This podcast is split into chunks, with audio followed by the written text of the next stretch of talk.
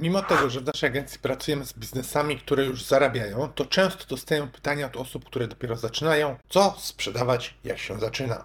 Najpierw ustalmy, co tak naprawdę w ogóle można sprzedawać. Nie szufladkujmy się tutaj zbytnio, bo sprzedawać można online, offline, produkty fizyczne, cyfrowe czy pośredniczyć. Więc na razie zacznijmy od listy, a później pokażę Tobie, jak skalować sprzedaż, czyli taki prawdziwy smaczek. Punkt pierwszy to są produkty. Mogą być fizyczne, czyli przykład ubrania, suplementy, dropshipping, którego nie lubię, nie polecam, albo na przykład produkty cyfrowe, e-booki bądź kursy. Punkt drugi to są usługi.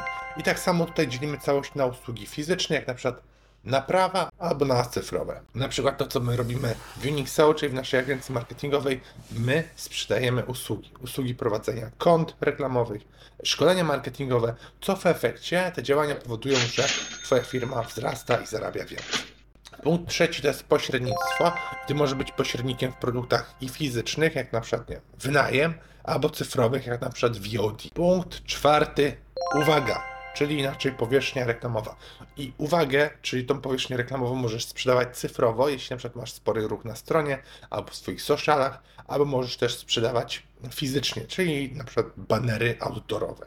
Teraz rodzi się takie pytanie, jak podjąć dobrą decyzję? Najpierw ustal po pierwsze, co lubisz robić. Po drugie, hmm, drugie, jakie masz zasoby. I po trzecie, czy na rynku jest sanie, bo tutaj musimy ustalić jedno nie działamy na rynku, który jest spadkowy, czyli ludzie coraz mniej kupują danego produktu, ok? Możesz to sprawdzić na przykład w Google Trends, o którym nagrałem kiedyś tutaj właśnie na kanale YouTube'owym tutorial, więc po obejrzeniu tego filmu zachęcam, poszukaj ten odnośnie Google Trends. Czyli jakbyśmy mieli teraz te trzy punkty rozwinąć, to pierwsze mamy rozpoznanie rynku, czyli musisz zbadać rynek, żeby zrozumieć, gdzie istnieje popyt i gdzie są nisze rynkowe. Możesz to zrobić na przykład analizując trendy rynkowe, przeglądając raporty branżowe, czytając artykuły. Hej, to naprawdę świetnie, że jesteś tutaj dzisiaj i oglądasz razem ze mną to wideo. Robimy bardzo fajne community tutaj na kanale, fajną społeczność. Jeśli chcesz otrzymywać, dostawać ode mnie więcej takich filmów w tygodniu, to pamiętaj, że jeśli kanał będzie większy, to ja mogę właśnie więcej takich filmów tworzyć, więc daj like, subskrybuj kanał, udostępnij u siebie na social mediach, bo ja dzięki temu mogę zatrudnić dodatkowe osoby do pomocy przy filmach, czy edytowanie, tworzenie pomysłów, skryptów, bądź rozprzestrzenianie tych wideo. Także fajnie, że jesteś tutaj razem dzisiaj. Pomóż rozwijać kanał, a wracajmy teraz do odcinka. A także obserwując, co robi konkurencja. Punkt drugi to jest pasja i wiedza. Wybierasz kategorię, która Ciebie interesuje i w której masz wiedzę, bo widzisz, prowadzenie obszaru w biznesie, który Ciebie pasjonuje, może zwiększyć Twoją motywację i może zwiększyć Twoje zaangażowanie. Punkt trzeci to jest dostępność dostawców. Mało osób bierze to pod uwagę, ale musisz się upewnić, że masz dostęp do dostawców w tej swojej właśnie wybranej kategorii. A dobra relacja z dostawcami jest kluczowa, żeby zapewnić ciągłość i płynność dostaw. Punkt czwarty to jest zrozumienie klienta, czyli ty musisz zidentyfikować swoją grupę docelową i zrozumieć jej potrzeby, bo wybór kategorii powinien odpowiadać oczekiwaniom, a także potrzebom Twoich potencjalnych klientów. Piątka to jest marża zysku. Ja zalecam rozważyć kategorie, które oferują rozsądny właśnie zysk, rozsądną marżę. Różne produkty oczywiście mają różne marże, więc ważne jest, żeby wybierać takie, które pozwalają na osiągnięcie zysku po uwzględnieniu wszystkich kosztów. Szóstka, trendy i przyszłość rynku, czyli na tym etapie musimy zwrócić uwagę na obecne trendy rynkowe i na prognozy na przyszłość, bo produkty, które są obecnie popularne, mogą w ogóle nie istnieć już za kilka lat. Siódemka to jest właśnie możliwość skalowania. Mało osób też bierze to pod uwagę, ale musisz rozważyć, jak łatwo możesz skalować swoją działalność w wybranej kategorii. Bo to jest tak, że niektóre produkty mogą wymagać więcej zasobów i większych ilości inwestycyjnych, żeby je wyskalować niż inne. Ósemka, czyli ograniczenia regulacyjne, na to niestety też mało osób zwraca uwagę, bo ty musisz sprawdzić po prostu wszelkie ograniczenia, czy regulacje, czy licencje, jeśli chodzi o daną sprzedaż w danym rejonie. Jedna rzecz, którą jeszcze chcę poruszyć, to są błędy na początku. Jakiś czas temu nagrałem bardzo ciekawą rolkę, bo dziwo wielu przedsiębiorców myśli na początku swojej drogi biznesowej, że sam produkt się obroni, ale niestety produkt to jest za mało. No zobaczmy teraz. Jeśli ktoś zakłada biznes po raz pierwszy, to skupia się na produkcie. Dobre wykonanie, dobra jakość, długopis pisze, nasza karma smakuje kotom najlepiej. To jest świeżak w biznesie, bo myśli, że rzeczywiście jakością wygra. Jeśli ktoś zakłada biznes po raz drugi, to skupia się na dystrybucji i marketingu. bo ludzie muszą usłyszeć o produkcie i muszą go łatwo kupić.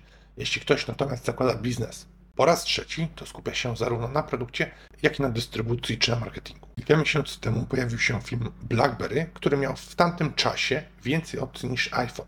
Czyli Steve Jobs wprowadził produkt, który był gorszy w tamtym czasie, ale mieli zrobiony lepszy ekosystem, czyli App Store, a także sieć dystrybucji marketing.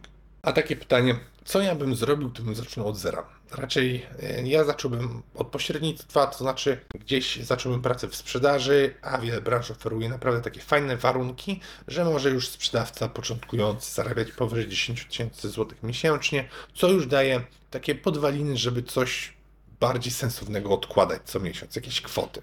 No i wtedy po prostu dalej bym otworzył już własną firmę i tak samo w sumie było na moim przykładzie, gdzie jeszcze 10-12 lat temu pracowałem w sprzedaży. Udało mi się sporo odłożyć dla jednej z firm, w których pracowałem. Zrobiłem kilka milionów przychodu, także ja z tego też miałem taką konkretną prowizję. No i wtedy, te plus minus 10 lat temu, założyłem właśnie swoją agencję marketingową. A przy okazji, jeśli jesteś też zdeterminowany, to możesz nam podesłać na maila swoje CV e, bądź wiadomość, bo szukamy kogoś do zespołu sprzedażowego, jakiegoś fajnego, głodnego sukcesu salesa. Jeszcze jedna rzecz, zanim zakończymy ten film. Gotowy rozwinąć swój biznes z Unix SEO?